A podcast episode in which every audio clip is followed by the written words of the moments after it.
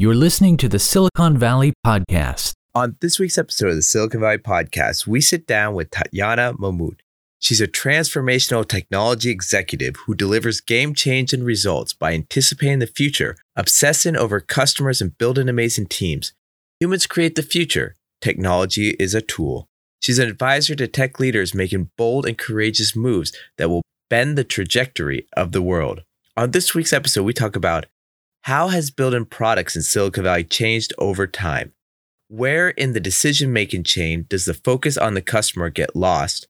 What are some brand building strategies for startups? How is OpenAI, ChatGPT, as well as Web3 being discussed in new product development these days, and much more? All right, let's start this week's episode of the Silicon Valley Podcast. Enjoy.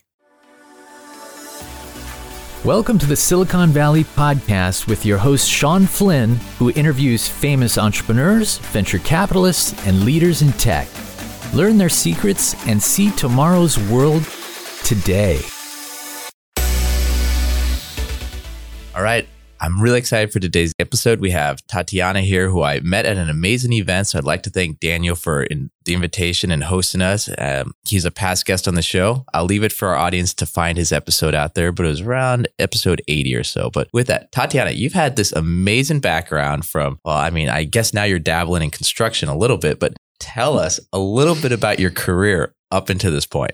Sure. I have had a, some people say circuitous career into tech product management. However, I don't see it that way. I actually think it is an amazing route to go into in order to be leading products, especially today. I have a background in anthropology. I have a PhD in anthropology after getting my first degree in economics. And I was the black sheep of my family because my mother's an engineer, my father's an engineer, my brother's an engineer, my grandmother's an engineer, my aunt's an engineer, my husband's an engineer, and I decided that I found people and humans far more fascinating than machines and systems. I decided to study human behavior, and that took me to economics at first because I like to model behavior. And of course, with all those engineers in the family, I was doing a lot of math basically my whole life growing up. But then the Russian economy collapsed in 1998 when I was studying economics. And I realized that all these models that were showing that humans behaved a particular way didn't weren't right. So I went into anthropology grad school, graduated with a PhD studying the economic transition in Russia, which was really a socioeconomic transition. And at the time, I was going to become a professor of anthropology at UC San Diego, but at this company, UC San Diego is yeah. the greatest university ever. It's in a lovely place. It's just absolutely gorgeous. For our audience out there, uh, April 29th, I'm speaking on a panel at the Rady School, the MBA program for investment banking. Thank you for that shameless plug. There right. you go.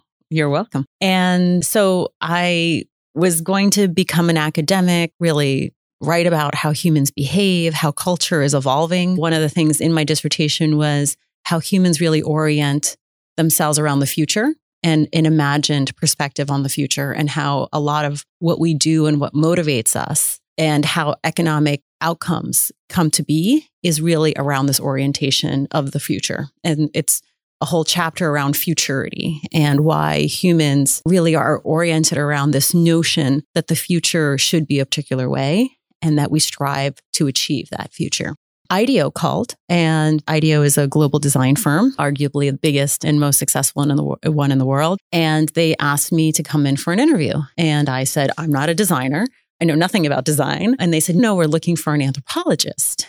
And we're especially going into a lot of social impact work with the Bill and Melinda Gates Foundation and some other organizations. So I came and I had an amazing interview with Tim Brown, the CEO, and he offered me a job and I loved him so much. I took it and I started at IDEO in 2007 and I started doing all of these global impact, social impact projects. So I went to Kenya, Ethiopia, Cambodia for the Gates Foundation to study how farmers were using water. But this was 2008. And in 2008, M Pesa in Kenya became really big. M Pesa was one of the first mobile payments apps in the world. And so I, as an anthropologist does, I just follow what people are excited about and what they're talking about and what they're orienting their futures around. And more and more people were not orienting their futures around just farming in Kenya, but really around mobile money transactions and what that opened up for them as human beings and for their families. And so I just started following that thread and following that thread. And then when I came back to the United States, I became one of the world's experts on mobile money because I was there in Kenya watching people use M Pesa, understanding what are the transformations that are happening as a result of this technology. And then, of course, in 2007, the iPhone launched, and I was in Kenya right after that.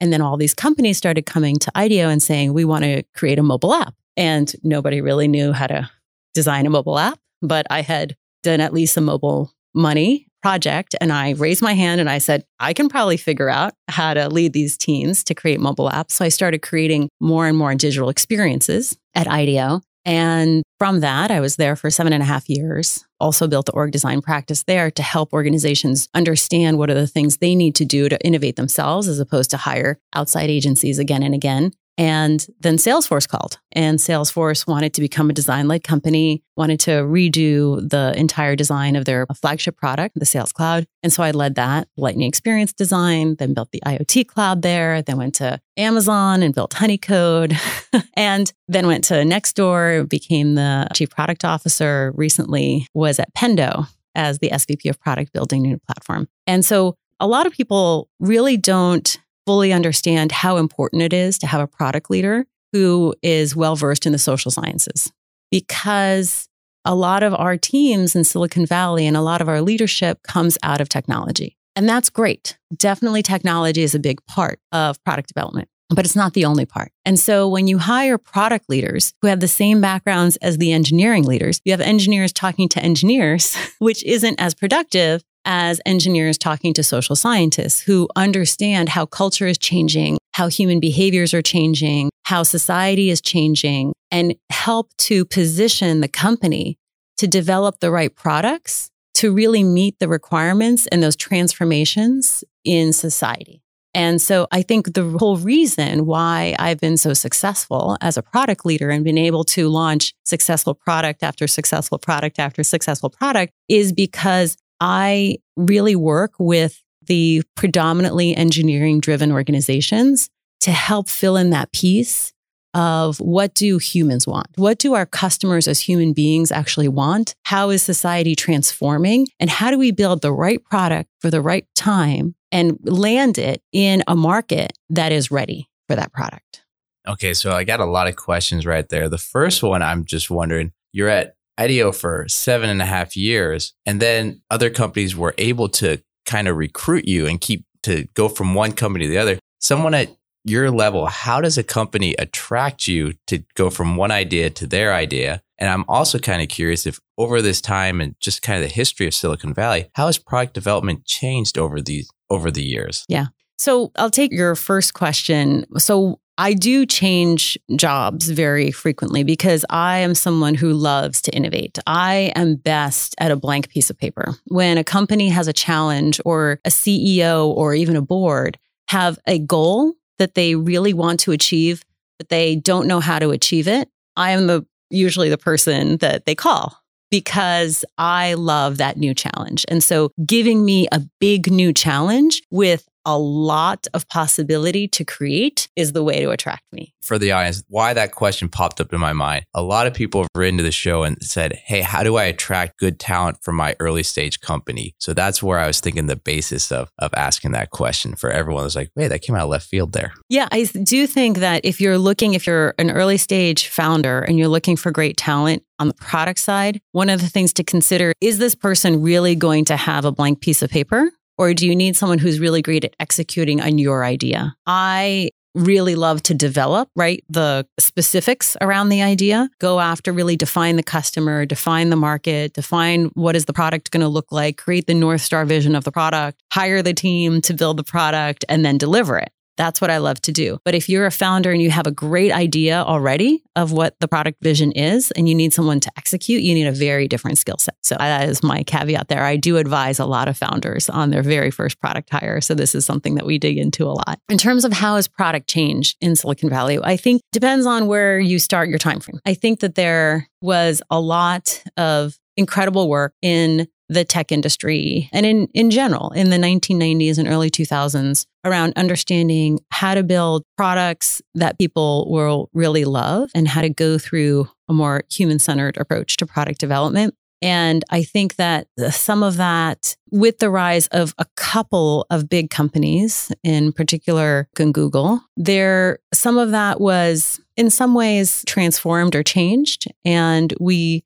started seeing, I think, a loss of the discipline of really how to create the right products for people that will have a good understanding of the second and third order consequences of what that those products might become in the future. So what I mean is when you're a social scientist and you're looking at how to land a product in the market, you're not just looking at the first order consequence of will this narrow set of people adopt this product and how do we build the best technology and optimize the short term metrics, but you're also looking at a longer term trajectory of what are the social factors that are going to come in here and how can this evolve in the future and where does that take us? So, for example, if you have a social media product and you're only optimizing for a very narrow metric like time in app, there are a lot of things that you can tweak to do that in the short term. But where that actually takes you to in the longer term is a lot of risks, like that you're going to emphasize sharing content that may be more engaging because it is enraging. You may and not think about that, right? Because you're just narrowly focused on this metric. Social scientists look at it from a broader perspective. So, with that, then, what metrics should a company be looking for or looking at when developing a product? So, I think about North Star metrics in terms of product value, product love, and aligning a metric to your mission statement. So, at the highest level for a product, you want to really identify what is driving product value and what do your customers really care about. And you want your product metric to not just be something like revenue or profitability, the metrics that the shareholders and investors care about. You want it to be something that actually shows that your customer really values this product. And you want to align that to customer value, and that's product value. The second one is product love, which is the longer term metric. This is where I'm saying, like, not just the short term metric. Let's just take time in app again. If people are spending more time in the app, then the app is adding them value, creating value for them. That's why they're spending more time. Okay, great but you actually want to have a longer term metric there, which says that um, the product is also adding value to society. Tatyana, quick question for you. We've talked about the product development. We've talked about so many things. Right now, on my mind, probably our listeners, or at least the a lot of people, they have concerns about generative AI, mm-hmm. Chat GPT. Mm-hmm. We've had past guests, Maya, who's founder of Wave.ai, come on board, talk about everything we're going to see in the future. But you know, from your viewpoint, the anthropology background, product development, what are your thoughts happening right now with this? It's an incredible moment in history. First of all, I think we can all feel it. And one of the things that we feel is we feel a great sense of fear and anxiety. And as an anthropologist, I understand this as our sense and our confidence in a future that was once knowable has now fallen away the things that we have optimized our personal lives around are now coming into question because we thought that our future depended on becoming really great at things like writing and creating great art and communicating well and making great logical decisions. And that's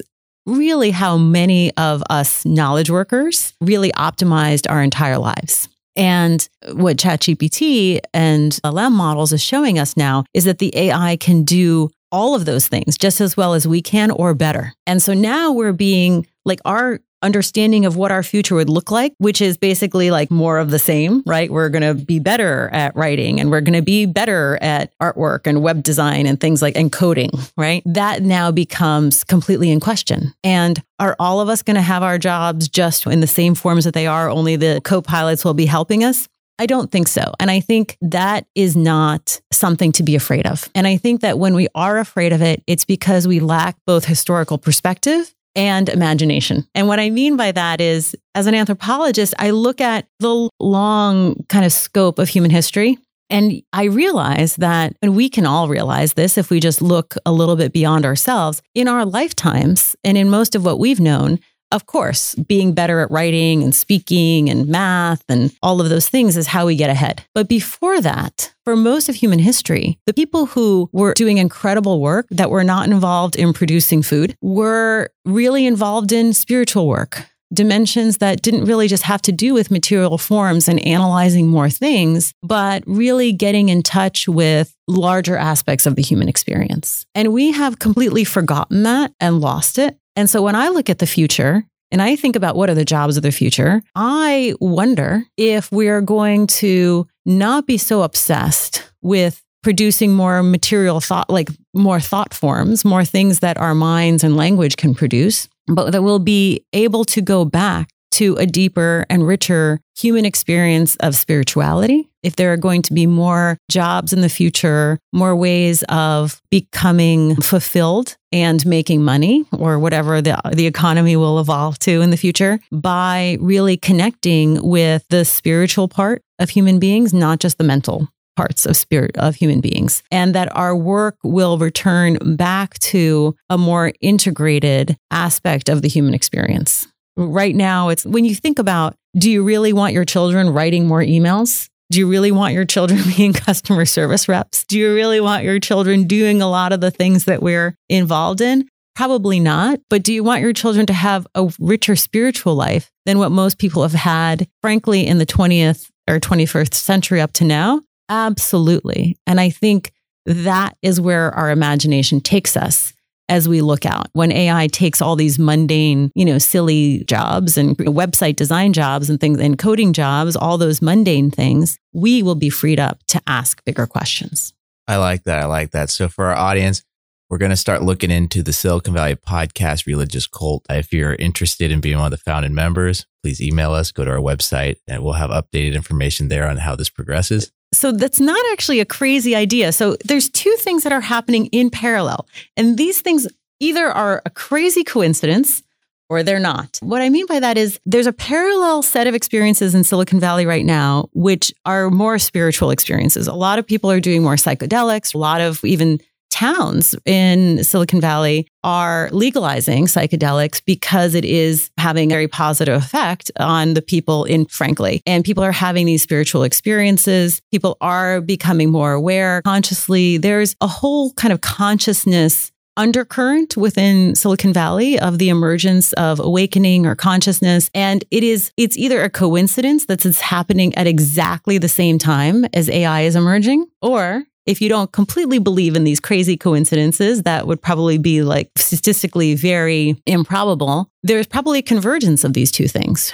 right? And that these two things are happening in parallel because we have lost a sense of who we truly are as human beings in the last 200 years.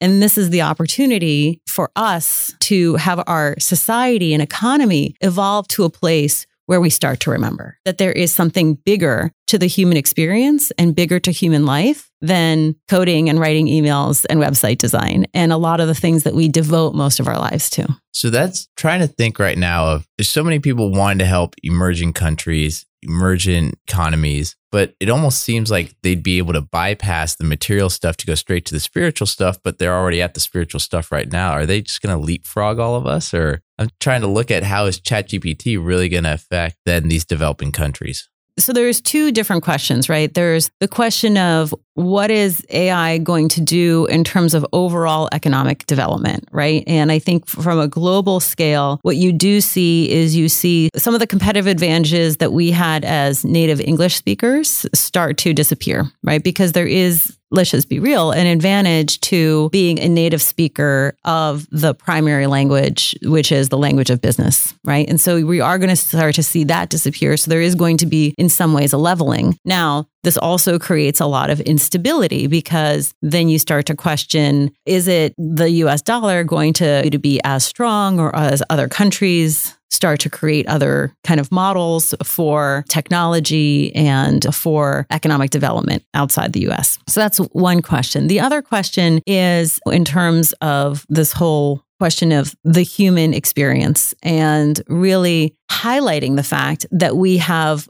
so one dimensionalized the human experience into being better at logic and writing and again, producing like website designs and things like that and apps that the multiple dimensions can emerge from anywhere. Now, it is interesting to me that at least in the United States, the place that is actually doing a lot of the AI development, Silicon Valley, is also doing a lot of the real kind of consciousness. There's a huge surgence, right, of the consciousness community here as well at the same time, and often by the same people. And so that is very interesting to me. But of course, I do think you start enable the emergence of new possibilities and new economic forms and new types of jobs and new forms of leadership from anywhere in the world if you take away that competitive advantage of English and being a native speaker of English, which is the lingua franca of business, if you start to take that away, you can see a lot of new things emerge from lots of different corners of the world. Yeah, that's very interesting. When I was living in China, I lived over in Costa Rica, I lived a couple places, and it was just very interesting. Yeah, the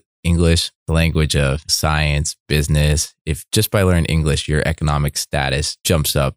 in fact, it is funny. I almost would say in most, a lot of countries, having a PhD or whatever in the local language, not a big deal. But if you knew English as your one skill, you'd have a better economic outcome or potential than pretty much anything else. That's exactly right. And so, again, a lot of the things that we've optimized for are going to be less important. And so the question is, what is going to become more important in the new sort of skills of the future? It's not just skills of the future, right? It's really the being able to ask the right questions for the future. It's no longer going to be like, how do I write a better email or how do I learn English or how do I get better at coding in the new coding language, right? It's not going to be, those questions aren't going to be the questions that obsess us anymore, that, that are going to drive the future. There are going to be new questions. And those new questions are going to arise in the next five to 10 years. And how we deal with that and how we show up and start to fund those new questions is also going to remake the entire kind of landscape of what do we define as winners, losers, good investments, bad investments? And that can go in a lot of different directions. At this moment in time, there is a lot of possibility. And in the next few years, we are going to make very critical foundational decisions around both of frameworks that AI is built upon, at least the major ones that we know of today, and that will probably emerge from this area of the world, this corner of the world. But we're also going to make very fundamental decisions about what are the new problems and questions that are going to get funded to be answered. So, for example, AI has now become a big question for VCs. And so a lot of money is flowing in that. Before that, it was VR and the metaverse, maybe crypto and blockchain. Before that, it was climate tech. Before that, it was social networking, right? So there are these questions that emerge and money flows into answering those questions. And right now is a moment in my lifetime when I'm seeing much bigger questions than just what's the next technology platform going to start to emerge. There are all kinds of questions of what will humans want to do 20, 50, 100 years from now that we cannot even imagine today. So then as a founder or I'm just trying to think of and maybe this isn't a question for this interview but psychologically of these people that are on this journey to build these companies now that are being disrupted how should they prepare to pivot swerve adjust yeah how do they manage the next few years I think there's the tactics and then there's like the bigger questions, right? Tactically, certainly the all of the tools that are being put out by ChatGPT, other kind of foundational models, absolutely. Like it, there's an absolutely imperative to start incorporating those into every product, into every platform, into everything that's being built, and to not believe that in some way product is going to be immune from that trend. It probably isn't. One of the biggest revolutions, I believe, in this in this particular form of AI is the UI revolution. Right, the user interface is no longer going to be something that people need to click here and click there and look at a dashboard and do filters and things like that, right? The ability to just ask a question as if you're asking the best expert in the world that has access to the data and just get an answer in return, as opposed to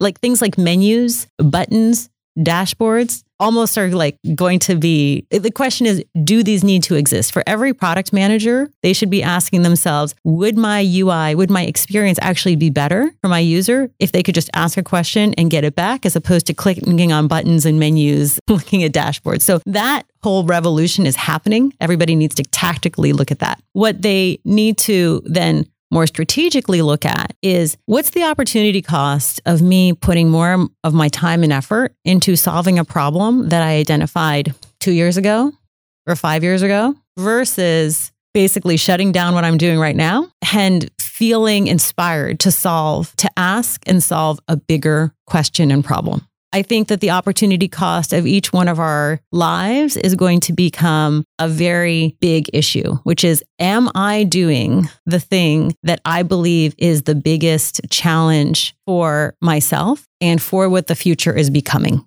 And for a lot of founders, I think that the answer is going to be actually, I had this idea two years ago before I even knew that a lot of this LLM stuff was possible. But now that I know that it is, I have an idea for a bigger thing that I can build. And I would encourage those people to not have the sunk cost fallacy, right? And not keep investing their precious time into something t- that is a smaller question because the bigger questions are here, they're coming. And there are going to be a lot of transformations in society, in economy, in what kinds of things people want to be doing in the future. And it's going to be reshaped dramatically. And for all of us, we need to say, what is my role in what this new sort of frame of futurity is becoming? So, Tatyana, with that, where do you see your role in the next couple years? That is a very good question. And that's partly why I'm not in a full time job right now, is because I see this as an incredible inflection point in history. I am working with a lot of founders, I am coaching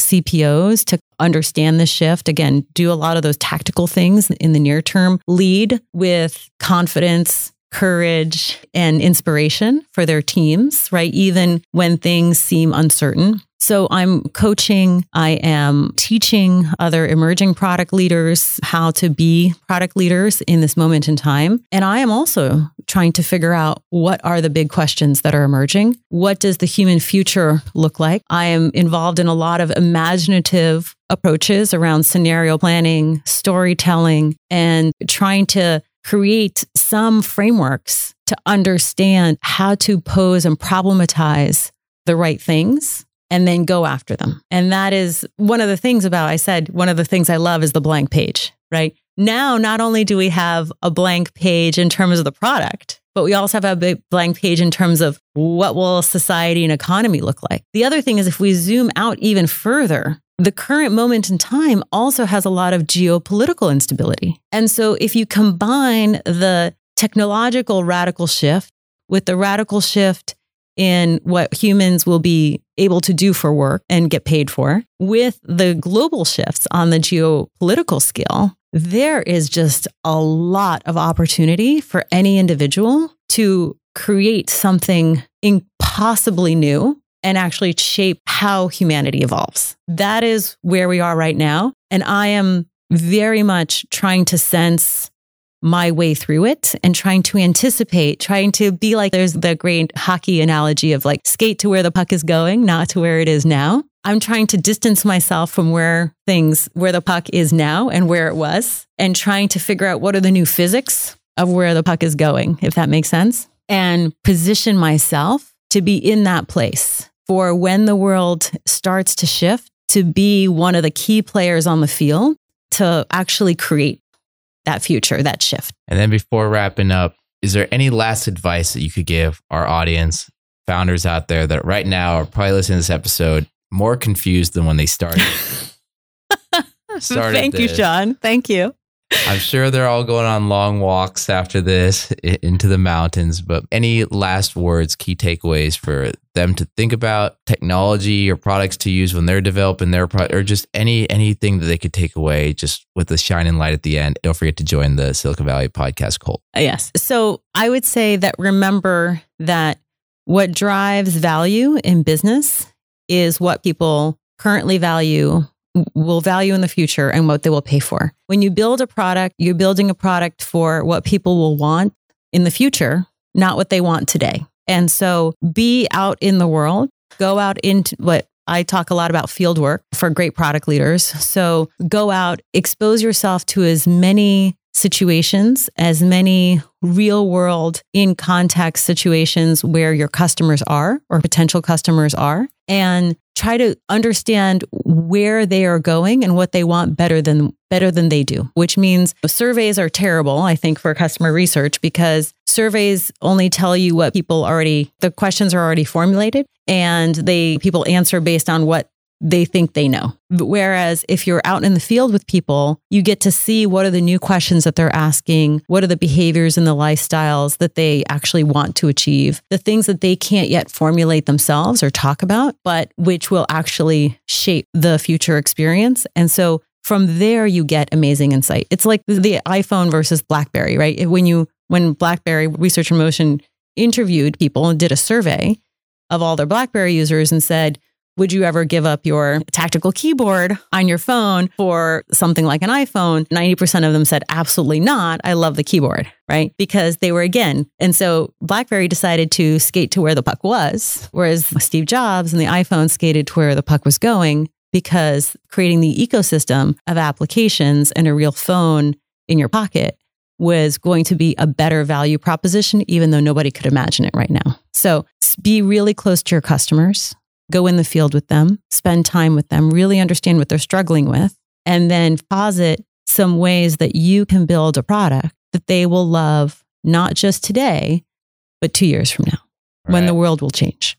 And with that, if anyone wants to find out more information about you and what you're working on, what's the best way to go about doing that? The best way is to follow me on LinkedIn. I'm Tatyana Mamut, M A M U T, the only one on the interwebs, so very easy to find. And I post about a lot of things product management, product innovation, culture, and how to build great organizational cultures. And more and more, I'll be also posting about what does the future hold and how am I seeing, what am I seeing as I go out into the field and kind of sense where how uh, the culture and how society is evolving. Fantastic. We'll have the link to Tatyana's LinkedIn in the show notes. So for our audience out there, please visit the Silicon Valley podcast.com where you can see all our past episodes and find out more about things that we're working on in the future. And when I'm not the host of the Silicon Valley podcast, I'm a mid-market investment banker focused on mergers, acquisitions, growth capital. Please connect with me if you want to have a conversation. I'm here to help. And with that, Tatyana, I want to thank you for taking the time on this week's episode of the Silicon Valley Podcast. Thank you. Thank you for listening to the Silicon Valley Podcast. To access our resources, visit us at the siliconvalleypodcast.com and follow our host on Twitter, Facebook, and LinkedIn at Sean Flynn SV. This show is for entertainment purposes only. Before making any decisions, consult a professional.